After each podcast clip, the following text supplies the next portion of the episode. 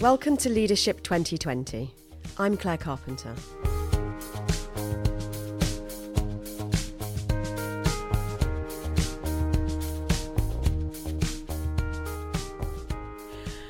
I'm joined today by Sam Carr. Sam is the head of software development of the Quote API team for Tesco.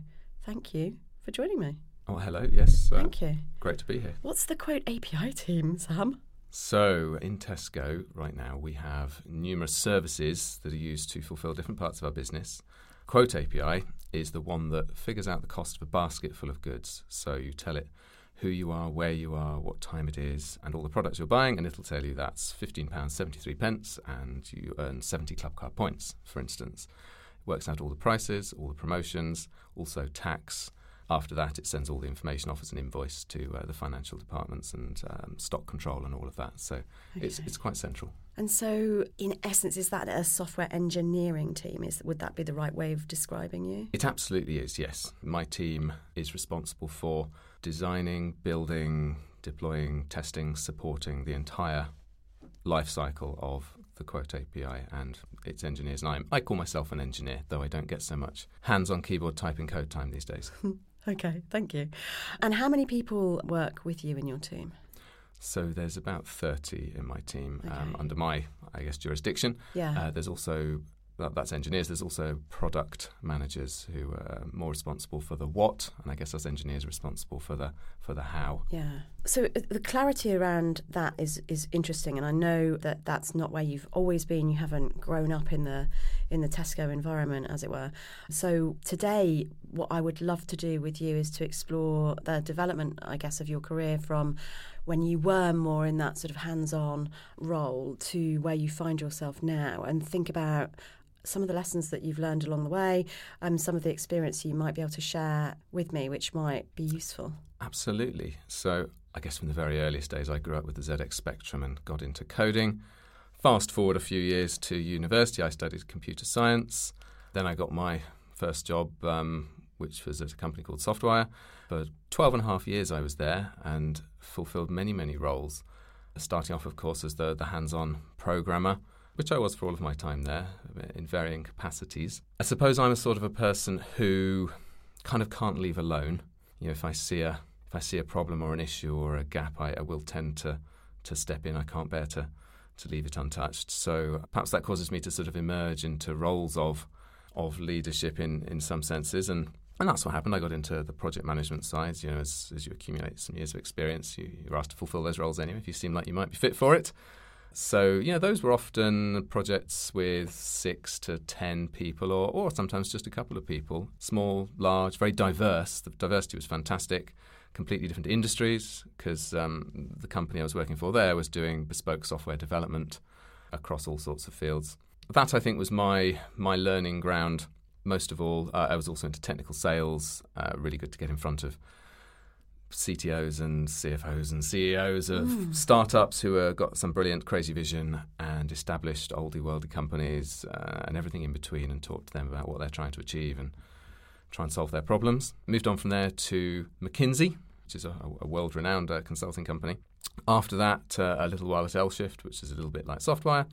Then, getting a bit more recent, to Lumi, a startup. Uh, I was there for a year and a half um, in Farringdon that was just a 13 man company, and I was VP technology, certainly at the end of that. Not that it means much in such a small place. And finally, on to Tesco, which is where I've now been for over three and a half years. I guess the, the way my role has changed throughout, um, is it's got more and more responsibility mm. for certainly, to, I suppose, numbers of people, though that has ebbed and flowed. Back in that startup, there weren't very many of us at all anyway and that was a joyous, more hands on role again. People talk about the pendulum actually, and I think this is important in, in the technology world, where people who are going into management, they do tend to hanker after the real hands on fun of it, the creativity, the buzz of writing software, actually making something. So there is a classic sort of swing to and fro, management for a few years, and then back to a hands on role, which might, mm. might even necessitate a pay cut depending on the sorts of things you're trying to do, mm. to really sort of rediscover the love and the joy and the the hands-on, up-to-date understanding of the thing before then maybe being sucked back into the the leadership side again. I think that's really interesting, though. There's something about how the tradition of the career path that says you go from here to here to here to here to here to here, and you know your team gets bigger and your hands-on responsibility gets less, and you know you get a bigger car and you buy a bigger house and you do all that kind of stuff. And I actually think we're breaking away from that now, and there's more of the travelling in different directions that you're talking about. That's true. Yes, people are, I think, more willing and able to make these um, these jumps in either direction. Another interesting thing I've observed at a couple of these companies I've talked about is the recognition that a pathway up through to management isn't the only pathway. Mm. So many companies have traditionally set themselves up so that the only way to proceed in your career to get ever bigger challenges and to earn more is to go into management. But actually, that's not necessarily the right thing for some people. People talk about uh, being promoted to their level of incompetence yes. or their level of indifference. That would be my spin on it. Some people who are just brilliant engineers or hands on creatives in all sorts of other ways, actually, maybe their most valuable contribution that they should be rewarded handsomely for is to stay as a, an individual contributor. That's mm. the terminology we use at Tesco, and there is a track for that. You can be promoted up through that and n- never have anyone reporting to you in a line management sense, not taking on that management responsibility, staying hands on. But at the same time, actually, a great deal of leadership is still expected as you move up into those higher echelons as an individual contributor. Mm. You are expected to obviously have a great deal of experience and wisdom and to be great at communicating and to take the lead on the really difficult technical problems in our case, to solve them, to to convince people to share to, to bring the whole company along on the voyage with you. So management and leadership aren't exactly the same thing. Mm. You can be a leader, a very strong and important leader, even though you may not be a, a line manager in the traditional sense. Yeah, I agree with you. It's almost about role modelling behaviours as well, isn't it? It's about ease your technical expertise um, and how you bring that, but it is also about the embodiment of actually being somebody who is there for others to learn from. Yes, absolutely. I mean, people talk about the multiplier. That very experienced engineer uh, maybe they could sit down and write code and they might do an excellent job of that twice as well as anyone else, maybe. Or they might be able to multiply the abilities of everyone else by 10 times mm-hmm. by doing different activities, by spreading their knowledge, by facilitating, by chipping in in the right ways in the right places, by mentoring and coaching and mm. showing the way that there are all sorts of ways that, that one can contribute. I think it's really interesting that Tesco have developed this sort of dual path to a more senior role or senior position within the organisation, and that doesn't necessarily involve actual people responsibility reporting in. I think there's there's lessons to be learned from that from many organisations because certainly I've met lots of managers who have been excellent engineers or accountants or architects who have, you know, got to a point where they then get, you know, six given to them as responsibility. And actually, they're pretty awful in terms of being able to develop team spirit, trust, openness, kindness at work, all of the things that we value and that we want from somebody who, you know, we put ourselves into their care, don't we, every day when we go to work. And I think that's a that's something that we see across British business. Yes, certainly um, all the places that I've worked, um, you come across all sorts of different people. There's the things that people are perhaps naturally good at and fall into, and there's the things that we can learn to be better at. And I, I do believe that everyone can learn to be better at most things. Mm. Yeah, certainly I try. That's really interesting, though, isn't it? So it's about knowing that you're not good at everything, understanding that you don't have all the innate qualities. You weren't born you know, we don't say that anymore, do we? You're not born to be a leader. Um, actually, you have to learn to do it and work on it pretty hard. Yes, yes, I, I really do think so. One of the uh, the ways that we actually think about people at Tesco is um, the what and the how. So there's the results that you achieve. So maybe you do a vast amount of work, uh, very high quality, and you deliver some important, big, interesting, complicated, difficult thing. But also, how did you do it? If you elbowed everyone out of the way to get there and caused a tremendous amount of distress and collateral damage, then uh, you know you, you may score very well on the what, but um, really not very well on the how. And of course, we want everyone to try to to be great on the what and the how, all mm. the soft skills and and leadership skills, which are a big part of that. Mm-hmm. So you have 30 people now that you're responsible for directly and others that you have influence with. You've chosen this path. What what did you do to enable you to be in that place? Well, that's an interesting question. I apply for the job partly. well, yeah. Uh, you know, it, it, it won't happen if you don't go out and actually try to to take the opportunities that come your way and, and to make opportunities. Yeah. I mean, actually, when I started in this exact role, my team was three people, Okay. and I was actually hands on. I was right in the thick of it, yeah, being the hands on engineer. Um, the team has grown over three and a half years and is now 30 or so, and I, I don't have time to do much of that anymore, hardly any.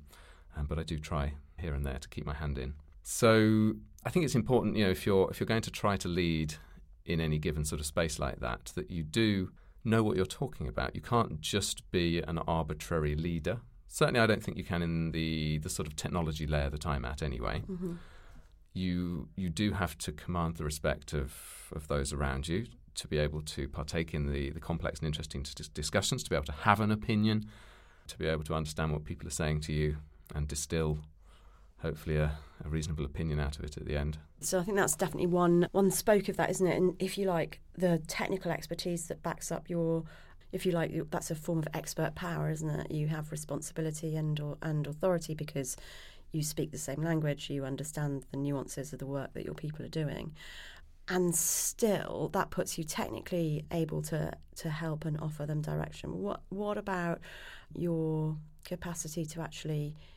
give value to them from a management point of view? What work have you done around that?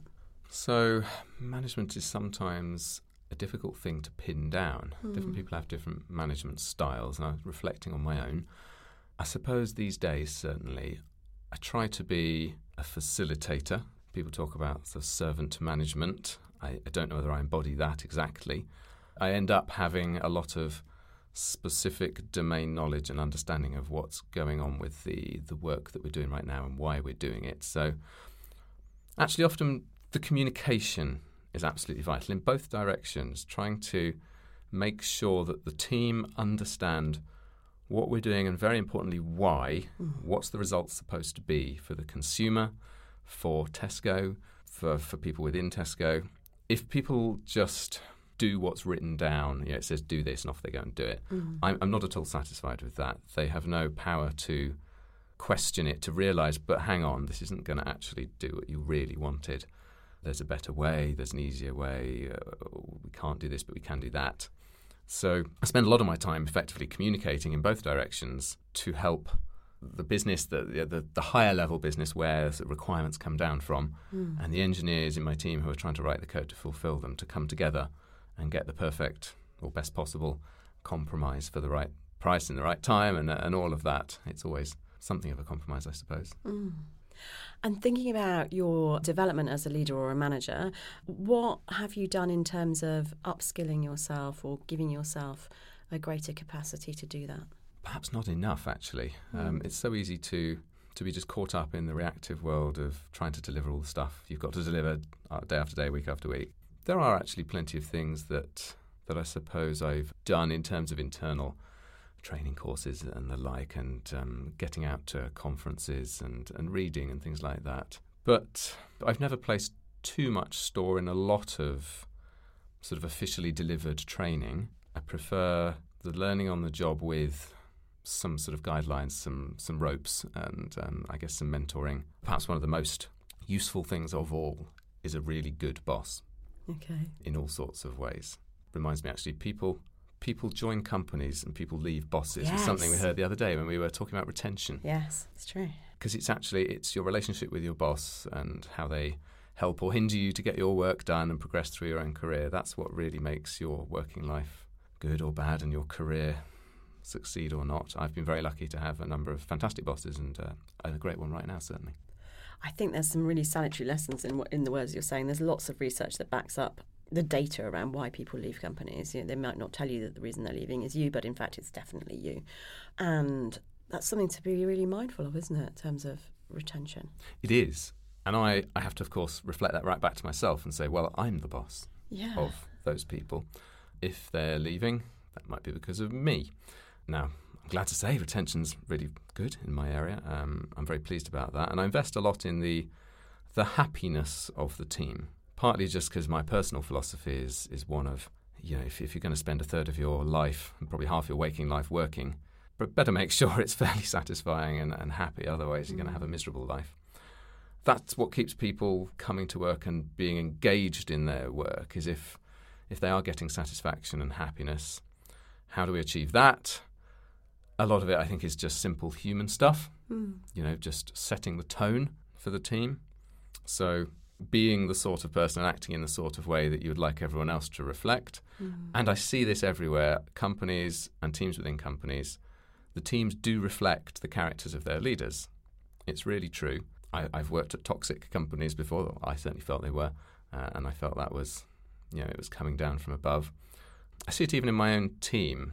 I see a certain amount of controlled chaos sometimes in the way we go about our agile practices Mm. that I think reflects my character. I'm actually a very organised person, but at the same time, I'm not so great at being the one who works through the Excel spreadsheet, through every single line, diligently checking off every last little thing. Mm. My brain's a bit more scattergun than that, and it's a bit all over the place as it fills in the picture. So I can see that in my own team, and that's okay. But every now and then, people in the team who would prefer more sense of control and organisation, it's clear that they're feeling that. So it's great to have other people in the team, especially nowadays, that bring those other elements that I might be lacking and can fill in those areas. People who are really diligent, they're great at working through the fine detail and making sure we tick every box. They can complement me and everyone else in the team and, and add up to a, a greater thing, which is lovely. And so I'm reminded of a quote, which I'm going to n- not even attempt to actually accurately quote, but something that Richard Branson said around how he has built a company by surrounding himself with people who are cleverer than him and better at him in certain areas, and he just sort of turns up. Yeah, I mean that's that's a wonderful feeling. They do say never be the cleverest person in the room because Mm. there's nowhere else to go. There's nothing to learn. No, no next step um, within that room anyway. I'm lucky to have some absolutely brilliant people around me in the team, and I absolutely defer to them on uh, on technical matters. Though I will have my own opinion, and we have wonderful discussions. Um, yeah, I, I, I couldn't agree more. I really wouldn't want to be trying to run a team that didn't have phenomenal people in it. That's one of the things I like best about my current job, actually. Just the caliber of the people that I get to work with every day in their competence and just, you know, as people to work with and, and have a great time with. So just going back to what you said about um, creating an environment where people are happy, there's again there's lots of research and, and psychological data around how um, happy people are successful. In fact, that's a lovely quote from Annie McKee's book around um, how to be happy at work. It's saying happy people are successful, and actually lots of companies think success leads to happiness, and and she thinks it's the other way round. How do you go about making people in your team happy? So there's a lot of people may have seen the um, the TED talk, especially the, the beautifully hand animated sort of version about. Um, I think it's by is it by Daniel Pink? Autonomy, mastery, and purpose Yes. being the keys, and I, I feel that myself through my own experience, and I suppose I I try to to make that happen for my team and the individuals in my team. At the same time, do I put a lot of very explicit effort into making the team happy? A sort of yes and no. Mm. I think human psychology and team dynamics are really quite a subtle thing. And I guess one butterfly flapping its wings somewhere in the team can cause all sorts of funny things to happen somewhere else that could be hard to understand. Yes. But I seem to have, I think I've done okay so far. And we do do deliberate specific things. You know, we do go on team outings, karting to the pub, play shuffleboard in a, in a London pub or whatever. We uh, just the other week actually, uh, I organised a hackathon for the team, and this was a this was a very deliberate attempt to make people happier Yeah. and feel more satisfied in their work. Uh, so they're going to do better work and stick around, and and also so they would generate some really cool stuff on the day, which they absolutely did. Did they? Um, it was it was just all positive, positive, positive. As far as I was concerned, I was thrilled by the result. Yeah. Yeah, it was brilliant. I think when you see people really enjoying themselves out there as well, that that there's, brings us something to the leader as well, doesn't it? Yeah, I mean, it, it makes me feel happy in my work to mm. see that you know it it flows in both directions. I guess I like it. You know, when you walk to the team area and people are stood around in huddles discussing complicated and interesting things, and you get drawn into a conversation. There's Yeah. hubbub. There's banter in, in in a light and positive sort of a way. Yeah. You know, there's no toxicity. People can have heated technical debates. But whilst they're doing it, they're actually listening to each other properly. They're not just trying to drive home their own point again and again and again. And furthermore, never any bad blood coming out of those debates. Just passionate debates, people trying to understand each other. Mm. I mean, actually, it's something I've learned in the last couple of years. Most disagreements are really rooted in misunderstanding. Usually, you don't disagree nearly as much with the other person as you think. Mm. It's just that you don't really understand why they think what they're thinking, and they don't understand what you're thinking and why. And maybe you don't understand each other's domains that you're even trying to think about. Mm-hmm. And if you can only put the effort into that, then the bridge builds itself to actually having the understanding and, and agreement. Well, I do agree with you. I think that it's about we see things through our own filters, and if we can really work on on on seeing things through another's, then we might have a different opinion. We might not. But even yeah. un, even in understanding it, we create some level of improved communication with the other. Absolutely, empathy is so important to resolving problems for working with other people, especially people in other teams. Mm. I think where you just have this sort of sense of what they're up to. You just know what you need from them for your team and your very very important things that you've got to get done. Mm. But if you can have some empathy for the fact that their world is probably a lot more complicated than you realize from your nice exterior viewpoint, and they've got lots of pressures and difficulties, and you, you have no idea about half of them. And that actually, a lot of the things that they're saying that you might not disagree with, they might be perfectly well reasoned and founded, and, and they might be right, and you should you should listen mm. and try to understand. I'm thinking back to your hackathon, and while while I have you here, I'd also maybe like us to sort of finish off today by thinking a little bit about the world of innovation that you occupy um, and wondering about how, um, in giving people almost playtime like that, how, does that contribute, do you think, to innovation in your team? Well, it certainly did in that occasion. The, um, the mission I gave people on that day, and it was just a day, it wasn't even a 24 hour hackathon, it was just a standard work day, was to scratch their own itches. right? Developers, though you empower them and you tell them you can and you must go and do this stuff that's important that needs doing. Mm. There is a there's a psychological thing that still, no matter how much you do that, they don't necessarily do it, even though they know they should, because they feel the pressure to deliver features. They they just do. There's no getting away from it because there are stories on the wall, and, and there's probably other ways to to break through that. But here, what we tried doing was saying, well, have a day, go and scratch your own itch. That that area of the code that you don't like, that you'd like to refactor, that tool you'd love to create, that visualization, that thing that really annoys you, just go and fix it. And people really rolled up their sleeves, rubbed their hands, and cracked on. And uh, there were some phenomenal demos. There really were. Mm. And some collaboration that you weren't expecting, perhaps. Yeah, people people clubbed up into um, small groups.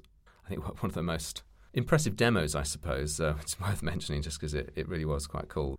A couple of guys, they they realised that they couldn't keep their physical Kanban board easily up to date with their virtual Jira version of the same.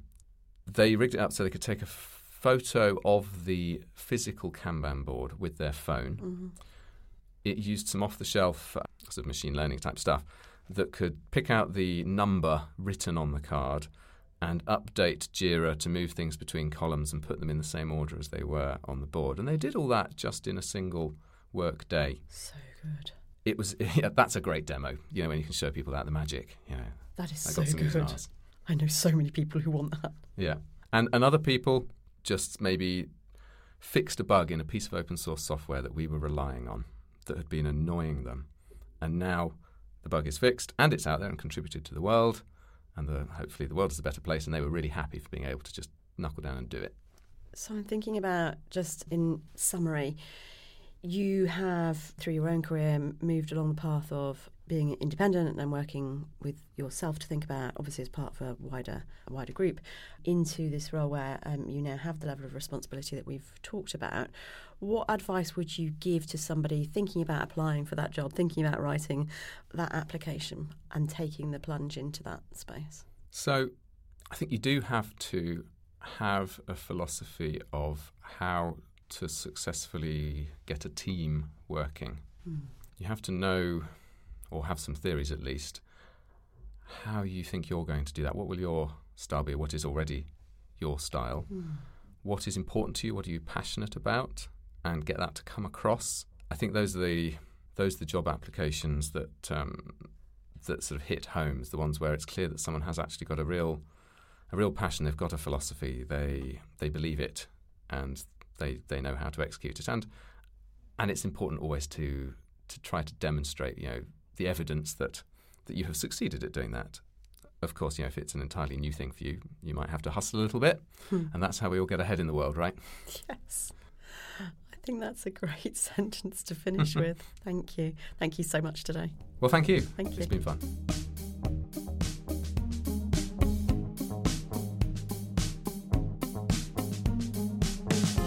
Thanks for listening, and if you enjoyed this episode, please subscribe on Apple Podcasts, Spotify, Smart Speaker, or wherever you get your podcasts, and please leave a rating and review to help others find out about the show.